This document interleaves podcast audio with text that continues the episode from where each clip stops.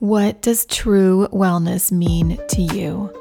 I'm Claudia Cometa, and that is the question I will be leading with in the Minding Wellness podcast. Each and every week, I will bring you experts who will share their personal wellness journeys and their insights into what it means to mind our wellness. Health is a state of body, wellness is a state of being. Let's dive into improving our state of being. Today on the Minding Wellness podcast, I am honored to bring back Jane Whitlock. Jane is a death doula and end of life educator. And we talked on episode 87. I so enjoyed that conversation that at the end of it, if you listened, I actually asked her to come back because I wanted to share her actual stories from the front lines of death, basically. And so she graciously agreed to come back. And these are the amazing, inspiring, insightful stories that have come from her work. Just a small percentage of stories, but enough that it brought me to tears in the middle of this. So I highly encourage you to listen all the way if you can and really see the snippets and pearls of wisdom in each story.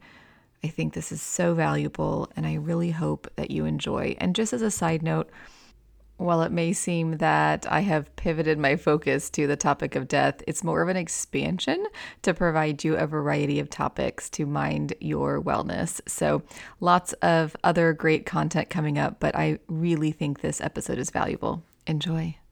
All right. I am so excited to bring back Jane Whitlock. I um, don't often ask people to come back a second and third time, but I immediately at the end of our episode, the first time, which was episode 87, by the way, if you have not listened, I highly recommend you getting that background in Jane's story. But I really wanted to bring her back on to talk more about the tangible stories that come out of the amazing work that she does. So thanks so much for coming back, Jane. Oh, so happy to be here. Thanks for asking me again.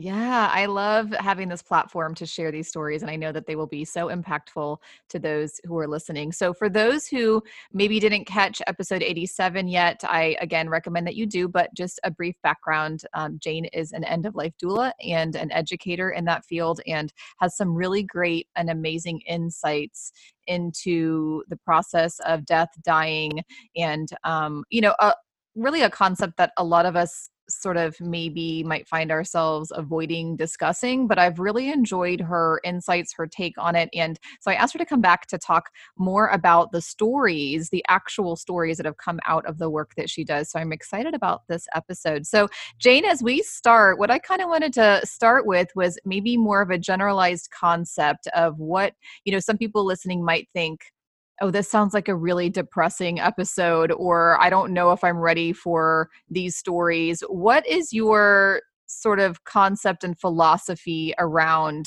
the more positive aspects of learning from those who are dying?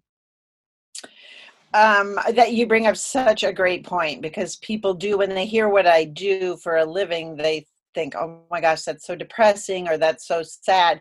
But if you talk to anybody who deals, who works with people around death and dying, they will say that it is, um, it's transformative for us to be with someone in that space. It makes me more grateful for simple, everyday things that are already there.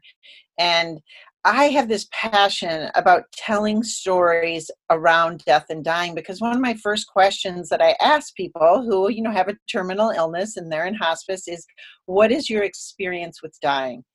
And more often than not, they will say none, which if you think about it is almost pathological. Like how can you live to the age of 80 and have no experience with death? I think it's partly that they have you know we we keep our distance from we give people their private time when they're going through something like this. So maybe you visited like someone while they were sick but actually being with someone at the moment of death or sitting vigil with them is not as common. I think um it has to be like your spouse or a child or someone that immediate for you to have personal experience. So i have this passion about telling stories around end of life hopefully to prepare people so when they themselves are facing it, they have some bank of knowledge about how this happens, which I think will decrease your anxiety. The people I know in hospice and death doulas, we are not afraid of.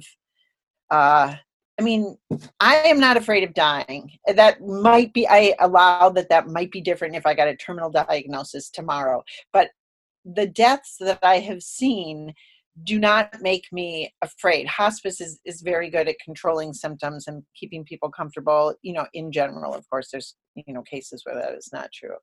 So um, I can't even remember if I answered your questions, but it is a passion of mine to share stories of how people can be transformed by facing death. And it doesn't come all at once and comes in little pieces. And I just feel so grateful to be allowed into those moments with people. Mm, I love that there's a focus on gratitude and um, and the fact that you're so open to the insights. And I'm sure each story probably brings a whole different set of insights, even though it's a you know similar similar type of process. The details are different. The person's life is different. Their stories, their families, the people who are around them are different. So I actually find it extremely fascinating. Although I will sort of validate the feelings of somebody listening who might think, "Oh, I'm kind of intrigued, but I don't know that I want to go down this path." I encourage you to listen to this episode in its entirety because I agree that that it is transformative. I have not certainly been involved in as many um, one-on-one sitting vigil type of situations as you for me it's really just been my family members but even in those situations that i have been there uh, transformative is absolutely the perfect word that I would I would use as well, and, and gratitude for that experience. So let's go ahead and, and dive in. Um, and I guess you know let's just start with what stands out the most. So if you were to look back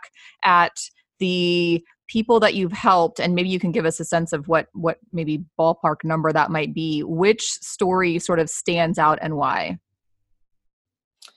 Oh yeah, a bunch of stories stand out for a bunch of different reasons. Um, and and I interact with people at end of life in two very distinct different ways. One is as an end of doula, where they are my client, and I have a longer term relationship with them, and that is um, a far smaller number than the people that I interact with as a hospice volunteer. Um, and that is, I work at a hospice that really the average stay is probably under a week and I work every two, I volunteer every two weeks. So basically, 99% of the people I see, I see them one time. But mm-hmm. the interactions that I have with these people, it is you know people are so vulnerable and you just connect with them. I mean i really this might sound um, trite or uh, something but i fall in love with people in in those interactions at hospice because you are with them when they have been stripped to the bone. In most cases you have to allow yourself to be stripped down to your basic elements.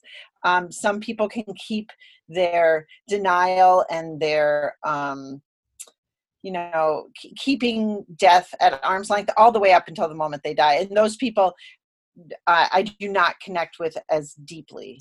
Um, so, one story the first person that I realized that had this really deep transformation at death was Rob, my husband. And I didn't realize it at the time I think because I was in shock and um, that whole time is sort of a haze. But when I looked at photos of him afterwards, he did um, a treatment at Sloan Kettering.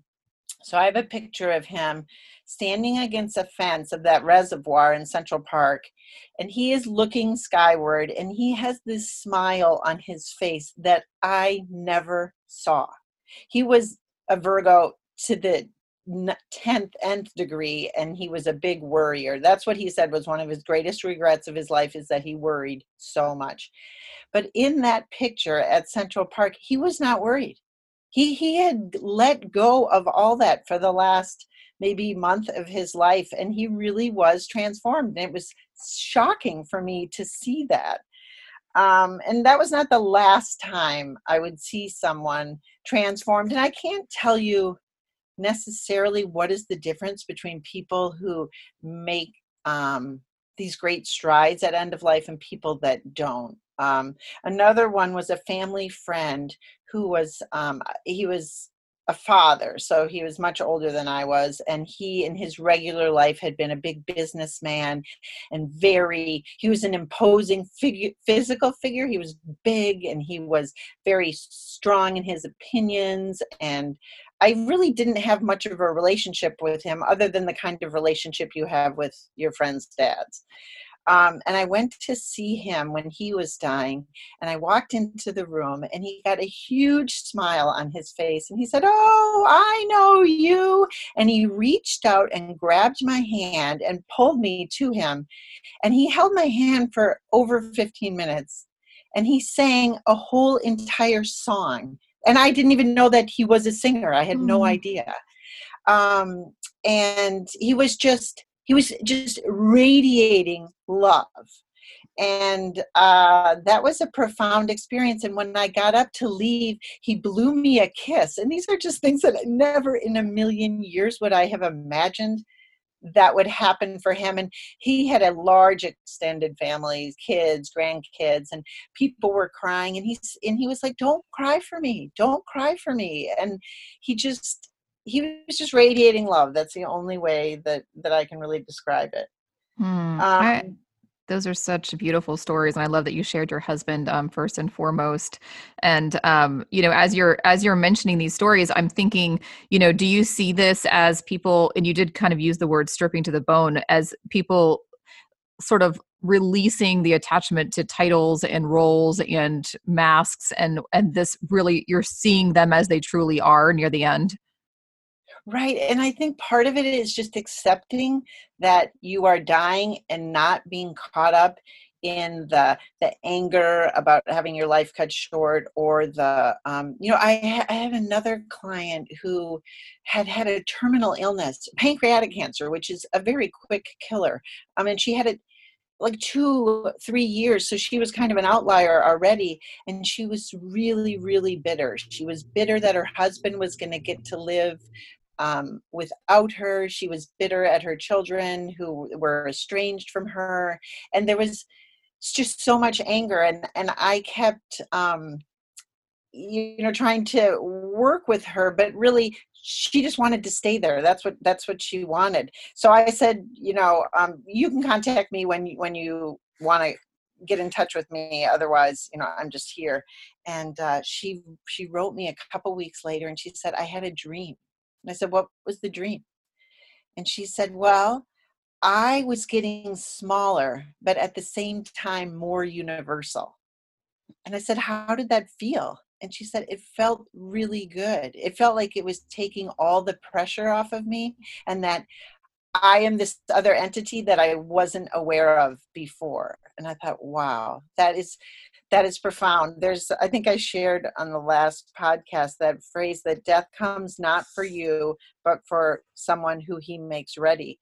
And people do have dreams toward the end of life that help them to recognize that they're not only their physical self or that there's something else. And I know there's you know i don't know what happens after we die nobody does um, but people do have these dreams that become a comfort to them Mm. I so love that. Well, I love all the stories so far. Um, I definitely love the concept of acceptance. I think ex- this concept of just extreme acceptance of what is and not fighting against it is um, really very powerful. And the the dreams, um, you know, and her specific dream of getting smaller and more universal. That's really pretty powerful too. Um, and I, I do wonder, you know, how many people that you're noticing sort of stay bitter or in denial or angry or or fighting against what is till the end versus getting to the point of acceptance? Would you say the scale tips towards the latter or kind of half half just from what you've seen how many sort of make that transformation? I and this is totally anecdotal, but I would say a third of them maybe less than a third maybe a quarter come to full acceptance where they they I, would say it's like they find their place in the wheel of the universe and it's like this is this is i'm not supposed to last forever like i i am this is what's supposed to happen to me. Um, i would say a quarter of them and those people really do radiate love peace acceptance these really beautiful kind of universal virtues. Um, and then, um, yeah, I mean, it's. uh, I'll tell you some stories of some other people who were who were being transformed bit by bit. There was this one man that I just, um, the hospice staff that um, I work at know what I do as an end of life doula. So now when I come on this shift, they'll say, "Oh, can you go to this room?" And this or this person's really struggling with X, Y, Z. So they said this man is really, really angry, and maybe you shouldn't even go in to see him.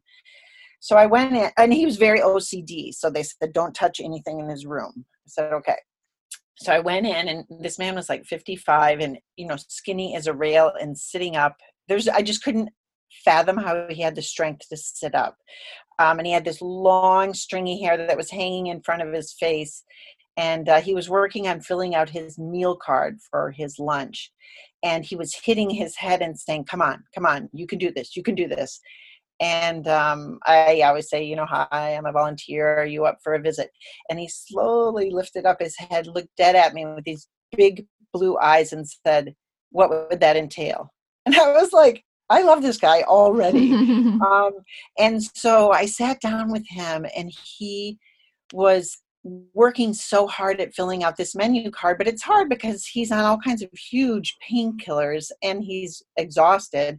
Um, so we kind of joked about, you know, he finally filled it out, and I knew better than to offer to help him because people, especially men, really like their independence. They do not want to be dependent on someone else. So I waited, and then um, the man from the hospice, the lunch guy, didn't come in to pick up the, his menu. So I we were joking about that. I'm like, wait, this guy's going to ride you so hard about getting your menu done, and and then now he doesn't even come.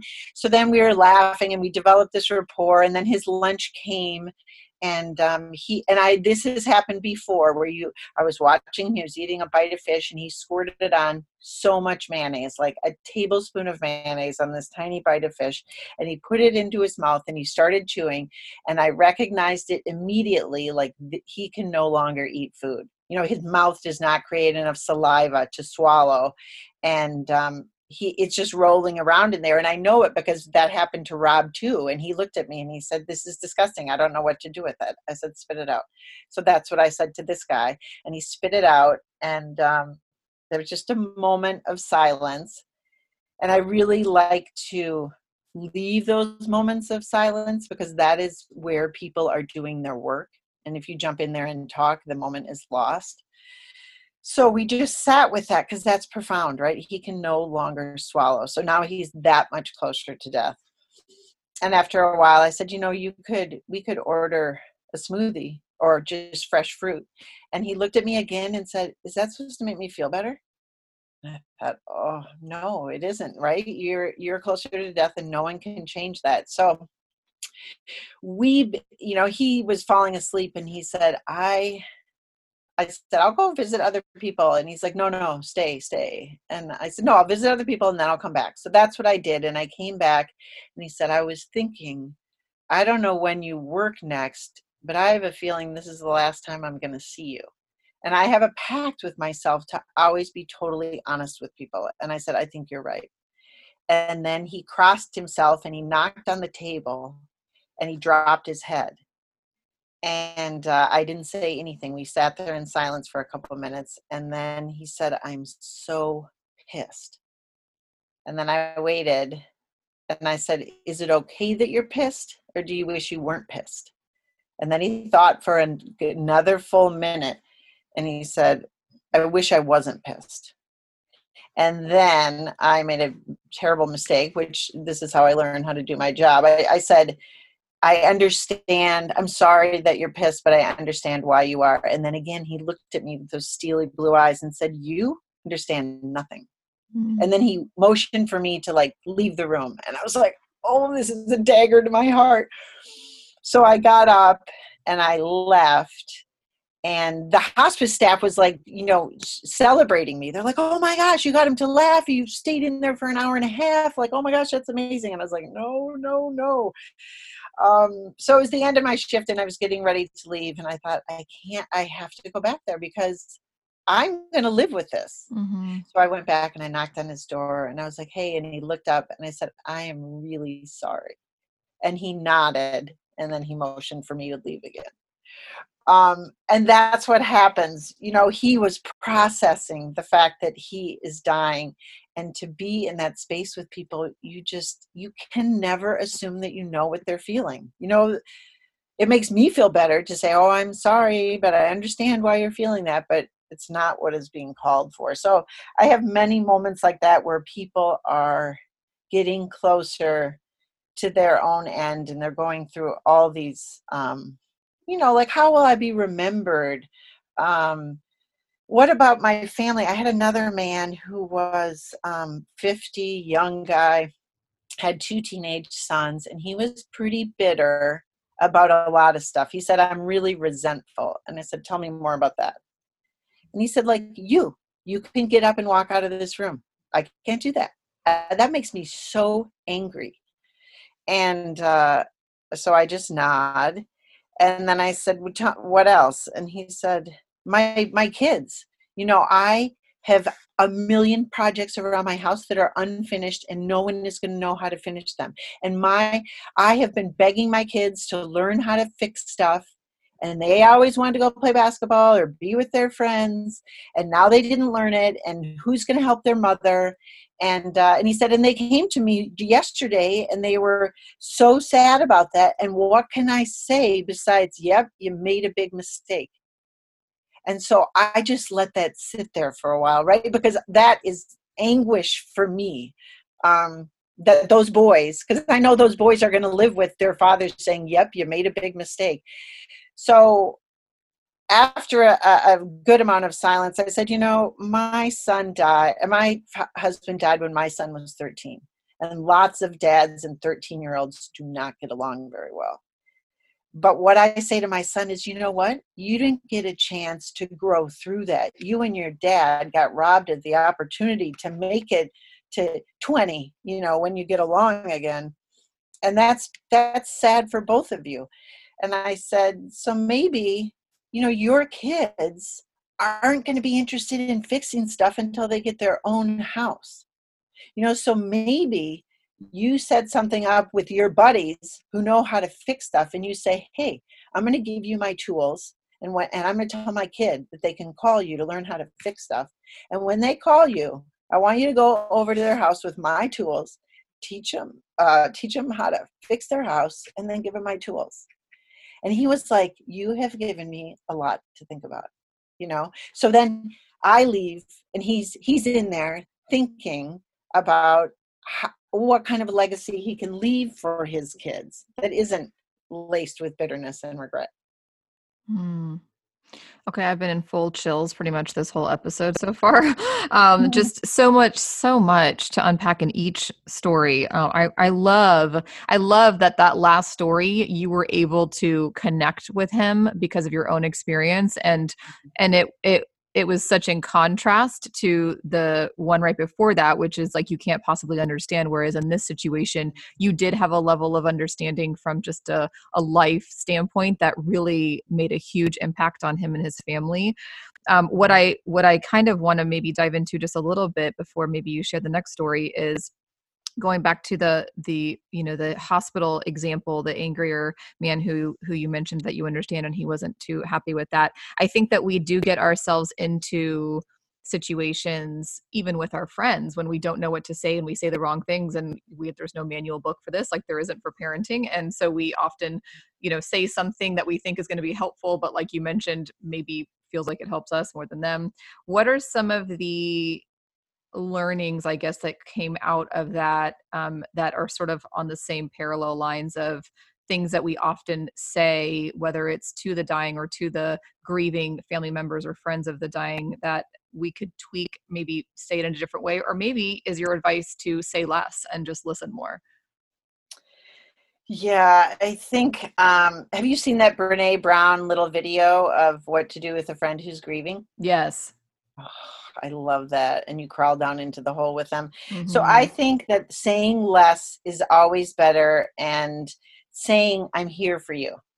In, in any scenario, I'm here for you, or I I am listening to you, um, is always helpful. You know, after Rob died, plenty of people told my 12 year old son, you know, take care of your mom I'm like, that this kid just lost his dad. Now he's supposed to take care of his mom. What a ridiculous thing to say. Um, so I, I, do, you know, people do ask me like, oh, I'm going to a funeral. What, what do I say? And I just say, you know, if they're open to a hug, hold them. You know, if they're that close of a person to you, be a good hugger. And people who are grieving, I feel like have special radar for who is a good hugger. And you want to be held. You want to be held. Um, and and and and just have someone say i'm here for you. That's it. Mm-hmm. it's it's and and also tell me more. Can you tell me about what you're feeling? Can you tell me about you know how this experience is for you? I just want to listen. I have no idea what you're feeling. Tell me. Um yeah all the platitudes all the things that it, you know basically the the bottom line should be after you say it if you feel better yourself, it was probably the wrong thing to say. Mm-hmm. And if you if you feel like oh don't know if you feel vulnerable and uncomfortable, it was probably an okay thing to say. Mm, what a good lesson. I think that that's holds so much truth. And yeah. um because I I do think that that is so true that we often are just saying and not intentionally to hurt the other person. We just don't know any better and then uh, we might feel better but they they definitely don't and then oftentimes we don't realize and even what we've done until we go through it ourselves and then we think oh did i did i say that? Was i that person that said that in the past?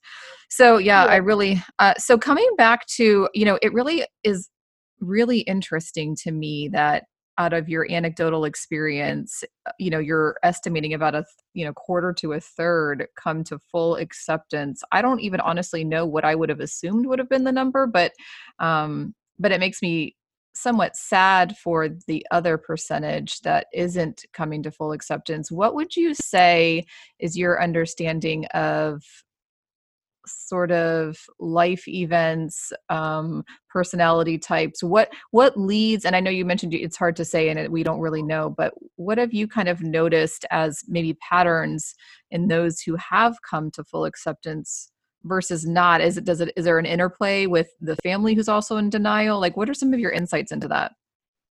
Yeah um i would say the more gratitude the person has the easier they are the easier it is for them to accept that they're dying. Um if you you know if you have this sense of entitlement about like you know i get to live this long or um, I I'm I can expect that these things are going to happen in my life, then you do feel robbed. But if you're just grateful for I think if you just live a life of gratitude, there was this one man who had been born in China and had just, he lived during the time of Mao. I mean, he lived through starvation. He lived through, oh my gosh. And then he emigrated here and had to start all over. I mean, he had, he had reason to be bitter and he just radiated love and joy in the moment. And every volunteer fell in love with him. And everybody who left that room had a smile on their face because he was just totally in the moment.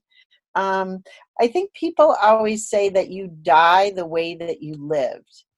And i definitely see that where um, you know people don't change at all and and maybe families have hard times talking about what's happening so that door for transformation never really gets opened because everybody's still afraid to talk about it mm-hmm. um, you know I, that is a great question and and i don't know i don't know that i know the answer to it really? I, mean, I really hope that i my work in my everyday practices of being grateful and trying to be you know accepting and forgiving will carry me to my deathbed that i that will have an effect on the way that i die mm-hmm. yeah i um i really love having these conversations because you know i love that quote by ram dass that says you know we're all just walking each other home and i feel like you know at, at some point i start to you know i've started to realize that maybe this second part of life or you know this this transformation of my own life is like in preparation for acceptance of what is and that includes you know sort of the the finality of of the physical finality of death and um so yeah that i feel like you know it it's got to be a large percentage of not all of our goal to get to a point where we will be in a good place at that time yet we don't really spend the time to work on that. you know, we just kind of hope for the best. Um, but I think having these conversations and making it a topic of conversation, it can only be more helpful. What are some of the um, maybe patterns or consistencies in stories that you have noticed in those that are dying? For instance, um, I noticed in my family members that there was a consistent pattern of speaking of sort of seeing or feeling the presence of those who had passed before them um you know and that's not in my like for instance with my dad that wasn't something that he would have spoken about before so it wasn't like he was in tune with that his whole life but suddenly it was you know that that was for top of mind in the last couple weeks. Are there are there certain sort of commonalities amongst stories near the end? Definitely there are things that are yes common not not across every single person but yeah the hospice nurses refer to the ceiling above the bed as the portal because it's so common for people to look up there and to see things that we can't see and in i always tell family members say tell me what you see you know can i come with where are we mm-hmm. going ask them questions because so common that people feel like they're going on a journey. They need to pack, they need to catch a plane, they need to get to a gate, they're getting to the bus station. Uh, this travel metaphor is very common. And sometimes families make the mistake to say like no we're right here we're you know safe at the hospice but it's so much better to say tell me where we're going what does it look like? Um one i read this story about one man who was like we're going oh we have to go over that hill. See he saw this great green rolling hill. He said we're going to the house the top of the hill. And and his son said can i come with you? And he said yeah let's go let's go. And so they got to the top of the hill and then the man looked at his son and said you can't come any further. I have to go in alone um, and there's stories like that. There's some people who seem to be able to straddle both worlds, like one foot here and one foot wherever they're going, and they can talk about it. And then others who seem to be experiencing it and are unable to explain what they see. Um, but also, there's some people, like there was a woman at hospice who her son had died when he was five, and she um, was talking to him and her daughter said, Who are you talking to? And she said, I'm talking to Tito. He's been here for two weeks, you know? And mm-hmm. maybe her sense of time is off too, but definitely they are having experiences that are out of out of our our realm and our ability to understand and you know one um, one man he was in the second floor and he looked out the window and he said oh mom and dad are doing house they're doing raking the leaves like they've been out there all day. You know it's just super common. They are not worried by it. I mean i have had clients who have been worried by what they see. They do not like what they see um, and i have not been able to, to get them to explain what what it is but it is very it's very unsettling for family members to be with their loved one and their loved one is scared. And you know in that case hospice can give meds and maybe the fear is a reaction to meds um, but they can give meds to sort of settle the person down so they're not so anxious. Um, but i also think a big piece of your ability to accept death at the end is having some sense of agency about it. Um, joan halifax the the buddhist um, monk says that you should think about the death that you want and and then you should think about what are you willing to give up to get that death and I, I think especially in this time of covid if you are an older you're 80 my parents and you're living in a senior living facility that has medical care you should think long and hard about if you get COVID, would you rather go to the hospital, be separated from everyone you know and love, and be put on a ventilator that is a really uncomfortable experience and have an 80% chance of it not working? And if it does work, have a lifelong trouble of lung, lung problems in front of you? Or would you rather just stay in place, get comfort meds, get, you know, um, I'm going to say methadone, morphine, um, and stay with your loved ones and get, you know, skip the ambulance ride. So I have seen people who, there's this one man, so VSED is voluntarily stopping eating and drinking. and it is gaining in popularity. And I had one family friend who he he had terrible gout he couldn't get around on his own he had to you know depend on people to help him get to the bathroom or get anywhere and he just decided this quality of life is not worth it and he told his family he said i'm going to stop taking all my meds i'm going to stop eating and drinking and everybody flew in from all over the world and he died in eight days and he only had one dose of morphine so it was not painful, and he was very lucid. And right before he died, he opened his eyes and he looked all around the room at everybody and nodded and died. Um, there was another man who had um, kidney cancer for 10 years. So he had been fighting an illness for a very, very long time. And he refused to talk about death or dying or making any kind of plan. He had two kids. I really his family wanted me to sort of get some sense of what he wanted and i was poking him and prodding him and he stopped and he said jane i'm at the bottom of a volcano spewing hot lava it's pouring down toward me. There's a narrow road with a car on it. I have sat there and watched 50 other people get in that car and gun it, trying to get over this gully to the other side. Every single one of them died in the bottom of the gully in a ball of flames. You can bet your life I'm going to get in that car every single time, which was I'm going to ride treatment right up until the bitter end. Mm-hmm. Um, and I said, okay, so good to know. And that is, in fact, exactly what he did. He was on Tylenol as a painkiller up until the day he died. Mm-hmm. It, the man had an incredible force of will, but um, he was having trouble breathing, and a palliative care doc convinced him to do a microdose of morphine. He did, and he felt so much better. He could breathe so much better. He said, I want more. And she said, You can't do that because you are a full code. So if this morphine stops your heart, we have to do everything in our power to keep you back alive and your body, you know, couldn't. That would be very traumatic. And he said okay i'll i'll be a do not resuscitate. Just give me more morphine. So they gave him the second dose of morphine and the very first thing he said was i know i'm dying call in my family, call in my kids, get everybody to the hospital. And then it was so beautiful. Even though he had never told anyone and never entertained the thought of death, he told his whole family exactly what he wanted.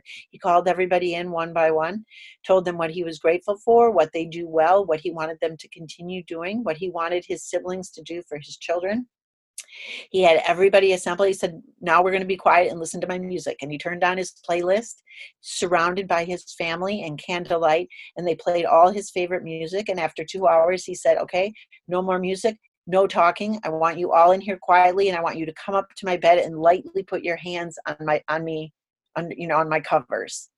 And they sat like that for two hours, and he died. It was beautiful. And they felt this great sense of closure. But so he had an agency around it, even though he didn't hire a death doula and he didn't make a plan and he didn't do all this stuff. He thought about it and he thought about what he wanted. Mm. So many chills, um, even some tears in the middle of all that. Um, just really, really good. I love the Joan Halifax uh, reference. You know, to think about death, uh, the death that you want, and what you're willing to give up. I think that that is such a powerful thought that goes right into the examples that you've given um, just so much so much beauty in the midst of the dying process that i think we will miss out on if we don't open up to you know and the uh, not everybody's going to be you know a volunteer or a death doula but i think that opening ourselves up to even the circumstances and opportunities that we have in our own life whether it's family or friends um, can can give us some of these insights that you've so eloquently laid out here. What would you say what comes to mind is I wonder what you think your shift in perspective has been or the the person you would be differently if you did not have these experiences what do you what do you kind of put as the value of these and can you even imagine who you would have been without them uh, well, I can imagine who would I have been without them because it, it had not been very long. I've only been a death doula. I mean, Rob died in 2013, so um, I mean, I used to, I always say I used to be normal. I used to just, you know, make plans and assume I'm going to be there to do them. And I had this sense of entitlement about my life and what I was, what my life was going to look like. Um, and now I don't.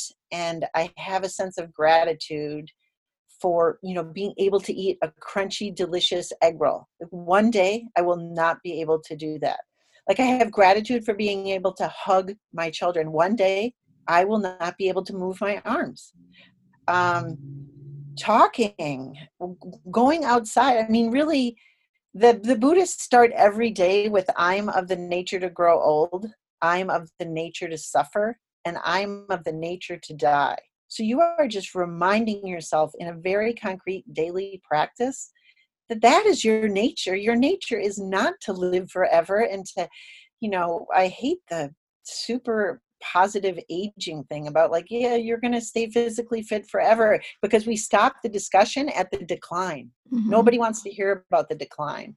Um, but that that is our nature. So i I, li- I would like to think that i am more grateful and that i am more kind and that i am not ever going to have road rage. I see people with road rage and i think oh good grief.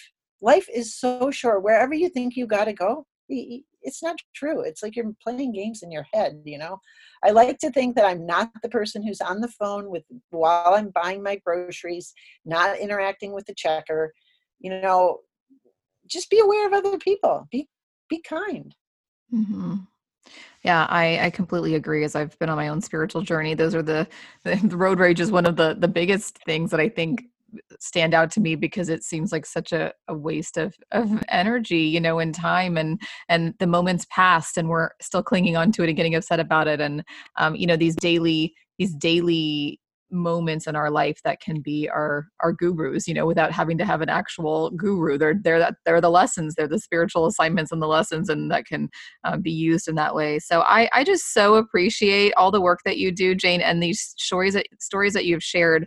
Um, i'm going to be re-listening to this episode quite often because i think that these are important reminders for especially for those of us who are not you know it, are are not given the opportunity as often as you are to experience them, just to hear these stories and remind ourselves of what the transformation is and how transformative it can be. And, um, you know i really i think that you embody the the quote that we're all walking each other home. You're doing that literally in your daily life and i i so appreciate the work that you do and your willingness to share these insights on a second episode. So thank you so much for coming on again Oh, well, thank you so much for having me. And I'm just, I am super grateful that I get to do this with people.